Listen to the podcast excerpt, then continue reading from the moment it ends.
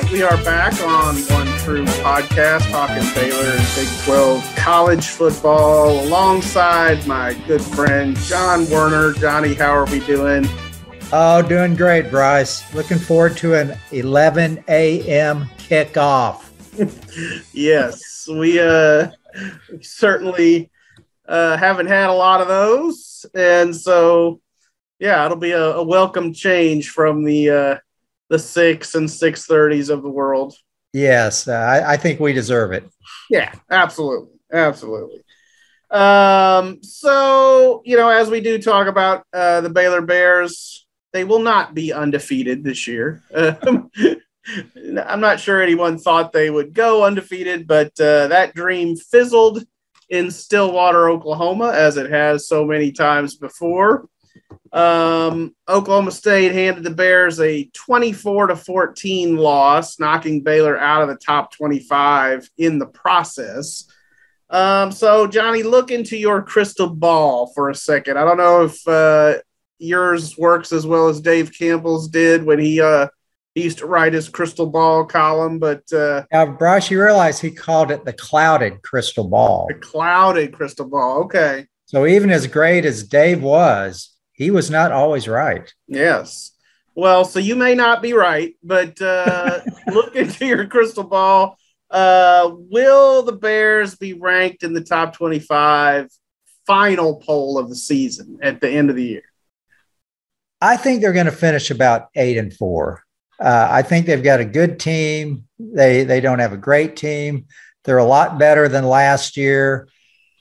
I'm going to say they're going to finish right outside of the top 25. I think it's going to be very close if they finish 8-4. I mean, you know, if everything went right, they might go 9-3, but I think 8-4 is more likely. You know, if things don't go quite as well, I would say 7-5.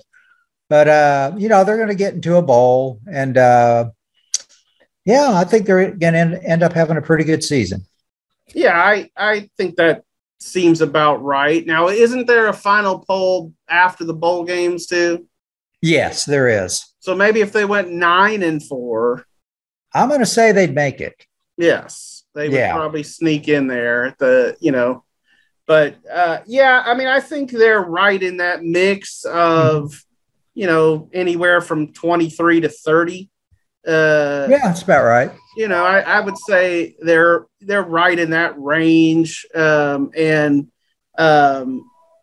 know, Oklahoma State, I think, exposed some things, which Iowa State also did. And, you know, we'll see if Baylor gets some of those corrected this week. Let's talk a little bit about that. Offensively, you know, Baylor really has regressed in its last two games against Iowa State and against Oklahoma State. Now, admittedly, those are pretty good defensive units. But what's most concerning for the Baylor offense right now? And do you agree with Dave Aranda, you know, in that the issues are fixable? Well, I think obviously it's the offensive line. The holes aren't there like they were the first three games. Of course, they played two really good defenses, Iowa State and Oklahoma State, really good defensive lines. And they're going to face another good one against West Virginia. I think it's going to be tough to run again. And, you know, Abram Smith, Trestan Ebner, they showed how well they can run when they get holes. And they're tough guys. They're tough physical runners. They can get yardage on their own, too. But, man, you know, if they get a hole like Abram did in the third quarter against Oklahoma State, it's a 55-yard touchdown. Now, maybe they should put Dylan Doyle in. Maybe he needs to play like every snap of the game. Maybe that would help. But he had a pretty good clearing block there. He was really kind of, you know, made the path clear for Abram. But, yeah, I think it's clearly the O-line. I think it's better than last year. But, you know, we'll see how much better, you know, as they keep playing these good defenses. You were mildly joking there about Dylan, but at the same time, you're right about his block. That was as good a block as any fullback could make. He sealed the guy off. There was a perfect hole.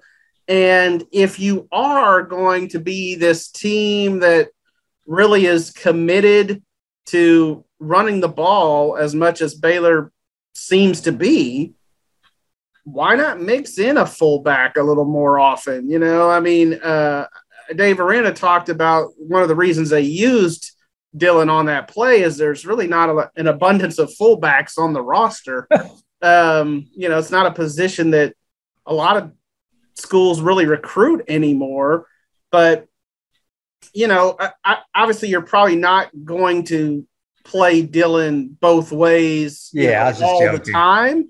But at the same time, I think there are opportunities to mix him in maybe a little more often. And I'll also say, so I agree with you to a certain extent about the O-line. They've got to play better. I do feel like they've still made massive strides this year on the O-line. I felt like play calling wise, they really took a step back these past couple weeks. And there were just times where I understand and agree with the idea of being committed to the run. Mm-hmm. That said, there are certain plays like third and short, and when you haven't been running well, when it feels like that's a passing down, you know?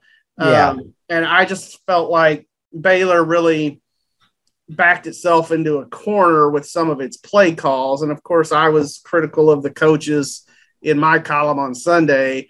And Dave Aranda owned up to some of that in his press conference the other day, just saying that, you know, the coaches were kind of hard on themselves after that game. And right. You know, I think they were a little desperate because, you know, when your O-line is not blocking well, you're kind of limited in your options. So to me, it didn't seem like the coaches knew exactly what they wanted to do, you know, just because, you know, like the first three games, everything was going so well. They were 9 out of 10 on fourth down conversions. Well, actually, that's through the first four games. But, you know, those first three games, they probably could have run just about any play and it would have worked on fourth down. I think they were kind of in desperation mode and, you know, and maybe made some calls that they regret. Yeah. You know, and another thing I asked Dave Aranda about was if they have kind of the way I phrased it in my question to him was a break glass in case of emergency offense. You know, mm-hmm. If this thing is not working, do you have other looks to go to? And what he said was, well, it's the play action pass. Here's the problem with going to the play action pass when the run is not working is who cares about that play action fake? You know, are you really going to bite on it if you're not concerned about the team's running game? Yeah, if you can't run the ball, you're probably in trouble, and a lot of things just aren't going to work. Yeah, for sure. Well, you know, they're still 4-1 overall. I mean, I still feel like they're in a pretty good place. Just for fun, who would you say Baylor's MVP is through 5 games into the season? Well, I don't know if you're going to agree with this. Of course, Gary Bohannon's played very well. Abram Smith and Trestan Ebner have been really good. I'm going to go with JT Woods. That was my pick. To me, he's had an All-America type of season. I mean, you know, first game against Texas State, he returns an interception for a touchdown. Second game against Texas Southern, he sets a school record by returning a fumble for a 97-yard touchdown. He got an interception in the end zone, the key play against Iowa State when they tried for a 2-point conversion. He got an interception last week. I think he's had a phenomenal year, and you know, he should right now. I would say he's probably a first-team All-American. Yeah, he's no doubt an all Big 12 guy. That much is a given. But I'm with you. I feel like just what he's done, and it's not just the takeaways. I mean, I feel like Baylor's defense really benefits from the fact that it's got a lot of senior leadership. You know, mm-hmm. I mean, you got Woods, you got Petrie, you got Raleigh Tejada, who's been there about 10 years. You know, give or take a couple. Yeah. Yeah. I mean, and JT just is sound in his assignments. He just, you know, he seems like he's always calm, always in the right place at the right time. He's smart. You talk to him, and great interview. Yeah, great interview. Really savvy guy. Wants to be what, a forensic scientist or something? Yeah, you know, like one of those Criminal Minds kind of guys on that show. Yeah. Plus, he's got, you know, one of the greatest nicknames, the Heartbreak Kid. I mean, he just he's got that going for him too. Yeah, you know, it sounds like a wrestler. You know, here comes the Heartbreak Kid. You know, I mean, I think there was a Heartbreak Kid. I think Shawn Michaels was the Heartbreak Kid. But so, yeah, I mean, if you're picking a tag team, just you start with JT Woods for Baylor. I mean, that's for sure. Yeah, for sure. All right. Well, we're coming up on the second weekend of October. Not sure it feels like that outside quite yet. There's days where it does, but. And that, of course, means State Fair of Texas. It, of course, means OU Texas weekend or Texas OU, whichever side you're on. Last year, this game, you know, maybe surprisingly provided a four overtime thriller. And, you know, after an early stumble against Arkansas, Texas has kind of righted the ship with wins over the rest of the Southwest Conference, Rice, Texas Tech, TCU. So what do you think? You know, is this kind of another instant classic on tap? I don't know if classic might be a bit of an exaggeration. I mean, to me, Oklahoma has been kind of a disappointment the way they've played. They've just eked out a couple wins. Their offense isn't the machine it was. And I think I'm still going to go with OU just because I think, you know, the ceiling's so high for them. They should be playing better. Maybe this will be the week where they play better. Texas, I haven't been really that impressed with them either. I just, you know, they squeezed by TCU. That wasn't a shock. And, and Casey Thompson's done a pretty good job at quarterback since he stepped in. Bijan Robinson's been tremendous. I guess I'll take Oklahoma. What do you think? So I feel like, and maybe we fall into this trap some here on our lovely podcast. I feel like sometimes it's bag on Texas time all the time, you know. Well, often they deserve it. And I agree. And I'm more than happy to bag on Texas when they deserve it. That said, so at the time when Arkansas beat Texas, everyone kind of looked at that as like a little bit, I mean, as a pretty bad loss. I think Arkansas is a lot better than anyone realized the Hogs would be. Right. Until last week, anyway. Right. Obviously, Georgia played a great team. Yeah. Georgia's on another level, but yeah. I mean, I do feel like the Longhorns have figured some things out.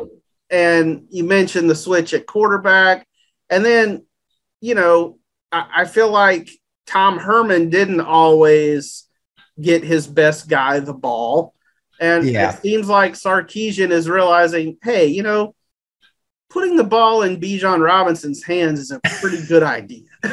You know? They did it like, what, 30-something times in the last game. I know. And you talk about old school. I mean, we, you know, well, nowadays in the NFL, a top feature back gets maybe 12 carries a game. Wow. I mean, you're talking about 3 times that many for Bijan Robinson. So, I'm not making my pick yet today. I want a few more days to think about it, but yeah, I'm kind of leaning toward Texas, partially because of what you said about the way Oklahoma has really not impressed. Defensively, they've been pretty good, but I haven't been blown away with Spencer Rattler and that offense. It's just, it's not a typical Sooner offense. And I guess the offensive line has been a problem. Jenny Carlson talked about that last week on our podcast. But, you know, just Texas is trending up and OU's kind of trending down. So I'm leaning toward the Longhorns right now. I think it's a toss-up. I'm having a hard time deciding who might win that game. Yeah. And, I mean, does it have the chance to be an instant classic? Yeah, maybe. I mean, I think I don't think everybody expected it to be such a great game last year. Right. So, yeah. You know. Yeah, there's probably a little more expectations on this game than last year because, you know, Texas wasn't really that good. Right. I hate to bag on them again. But no. Tom Herman did get fired after the season. Sure. You know. Yeah, absolutely. Well, finally, the Big 12 does offer up another, an all Texas game, not necessarily another all Texas game, but TCU goes to Lubbock to face Texas Tech this week. So in your mind, who needs this game more and who wins it? And are those two the same? I think TCU probably needs it more. They're kind of behind the 8 ball right now. I don't think their defense has really been good for a few years. And that was always, you know, something they were always really proud of under Coach Patterson. And I think Tech wins this game at home. You know, that's a hard place to play. It's a long way to go out there. Usually some dust kicking around. And but, you know, Tech has really played all right this year. I mean, they didn't play well against Texas. But going to Morgantown and winning a game there on a last-second field goal, that's a pretty big deal. Talk about a long way to go. That's really far to go. And they have really good home field advantage there too. So I like Tech here, but I think TCU probably needs it more. Yeah. I feel like there is a rumbling among the Red Raider fans about Matt Wells. If you talk to our good friend, Chad Conine, he gets disgusted with a lot of his fellow Red Raider fans who would rather have Mike Leach back, you know? But I was going to say, it's been a while since a coach has locked a kid in a equipment shed. Let's hope that doesn't happen again. I feel like if Tech lost this game, I agree with you that I feel like Tech is probably the favorite in a close game. TCU is at least good enough to, I think, keep games competitive as they did last week against Texas. But I do feel like if Tech fell on its face and lost this game, then you know, that chorus of, you know, is Matt Wells the guy would certainly gain some decibels there in Lubbock. Yeah, you're probably right. As far as like coach on the hot seat, he's probably more on the hot seat than Gary Patterson. Yeah. Patterson's got a lot of stock built up. Patterson's got some skins on the wall. Wells is just sort of still building there at Tech. And, you mentioned the win at West Virginia is a really good win. I didn't think it would happen. I didn't either. I thought that was a surprise, and so give Tech credit for that. And if they can come out of this game, you know, against TCU with a win, they're sitting there at 5-1. When's the last time Tech was in that position? I don't know. It's been a few years. Yeah, you're right. be one to watch, and some pretty good games on the docket this week. And so we'll see you out there on Saturday, my friend. Bryce, I just always thought October is the best time of year, like the best month of the athletic season, just because college football is going strong. You have the baseball playoffs.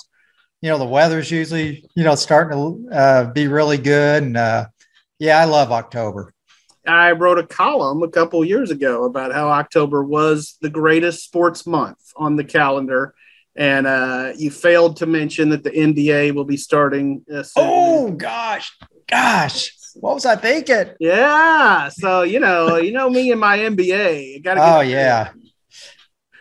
right. Well, good stuff. We'll see everybody out at the games. Okay. Thanks, Bryce. Yep.